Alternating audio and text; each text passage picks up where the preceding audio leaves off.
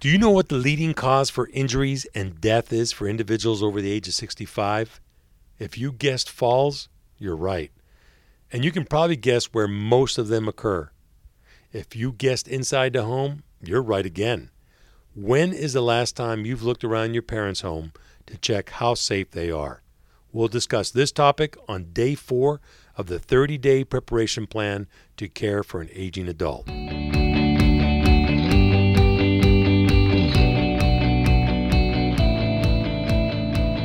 Rents. That's Anastasia. She's my 22 year old daughter. My wife Phyllis and I think we did a pretty decent job of raising her. She goes around and calls us rents. But you know what? I'm all right with that because one day she's going to be raising us. And just wait and see what I'm going to be calling her. My name is Zack Demopoulos. I'm your host, and welcome to the Raising Rents podcast.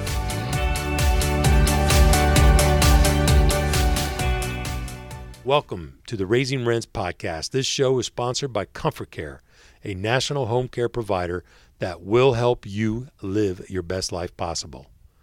Day four of the 30 day preparation plan is the next step in preparing a plan to become the best caregiver possible. Keep in mind as we go through this process that our primary goal for family caregiving, regardless of circumstances, is to provide a loved one with a comfortable, caring environment in which to grow old.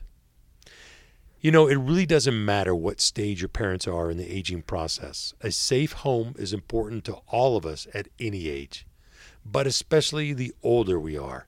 According to the National Council on Aging, one in three seniors fall each year. The risk of falls increases proportionally with age. At 80 years of age, over half the seniors fall annually, and these are just the reported falls.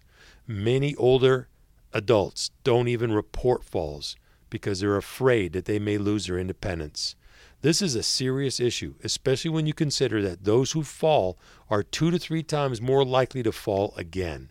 And a little over half the older adults who are discharged for a fall related hip fracture will experience another fall within six months. I'm not sharing this stuff to scare anyone.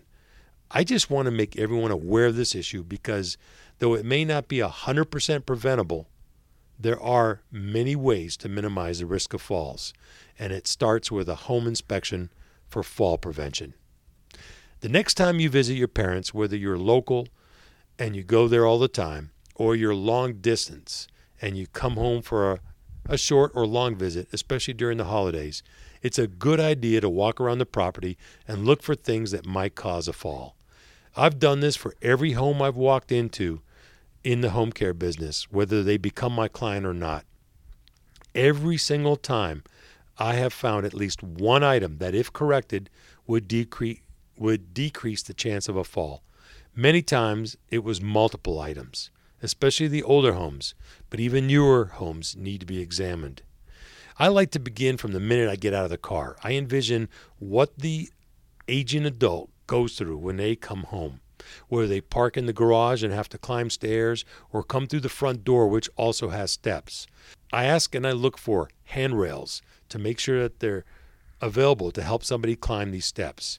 And if they do have handrails, are they close enough so someone can use both of them if they need them? If there are sidewalks, are they even? And how do we handle these sidewalks when there's inclement weather, like rain comes slippery or icy? Once in a home, I like to see how well lit the home is or can be. Hallways, foyers, Every room I walk into, I look for proper lighting and I look for the location of light switches and I look to see if there are any night lights. Older homes, for some reason, never thought to put lights going down the basement stairs. This is a very important area, and switches need to be on both ends of the stairs, and there needs to be plenty of lighting over the stairs. I always ask, where does the older adult spend most of their time? Usually there's a favorite chair and it's usually in front of a TV. I look to see how easy is it to get in and out of this chair. Are there two armrests and is the chair stable? Versus a chair that rocks or swivels or sitting on a very soft sofa, which is hard to get out of. I then look around a room to look for clutter and space between furniture. How easy is it to maneuver around room to room? Older adults have a tendency to clutter up their homes. Hallways, stairs, and walking space within rooms must be clutter free. Also, wires and extension cords need to be completely out of the way. In the kitchen, I look to see if there are things high up in the cabinet, and I ask the person to reach them. I actually witnessed once, to the surprise of the adult kid who was also watching, that a 90 year old frail woman pulled out a rickety stepladder and was about to climb up on it. I also look to see what type of stove they're using, if it's a gas stove or an electric stove. Now, they're both risky, especially if someone who has early stages of dementia, leaving the gas on or leaving the burner on. Uh, so, there are ways to protect someone from that. You can dismantle the gas and you can lock up the oven. So, there are things that can be done. By the way, while you're in the kitchen, you should take a peek inside the fridge and pantry. Do they have enough food? Is anything expired? Are they eating the right things? Are there any issues with bugs or mice? Other things I look at when I'm walking around the house.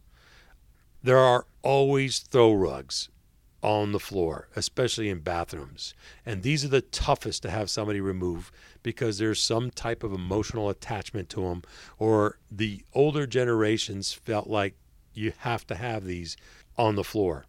You want to respect their wishes, but safety is the most important consideration. Perhaps you can add double sided tape if they refuse to remove them, or use rugs that have a non slip backing. And make sure you check all the carpet, that it's not curling up or that it's a trip hazard. I also look to see what's on their feet when we're walking around. Are they wearing shoes with non slip soles? Uh, slippers are not a good idea. I mean, just think about the name for goodness sakes. Uh, sorry, I was trying to make this just a little bit light not too serious. But really, slippers, they are a bad idea.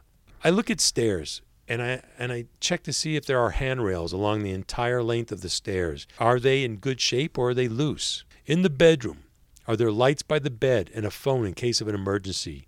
Is the bed the right height or is it too low or too high?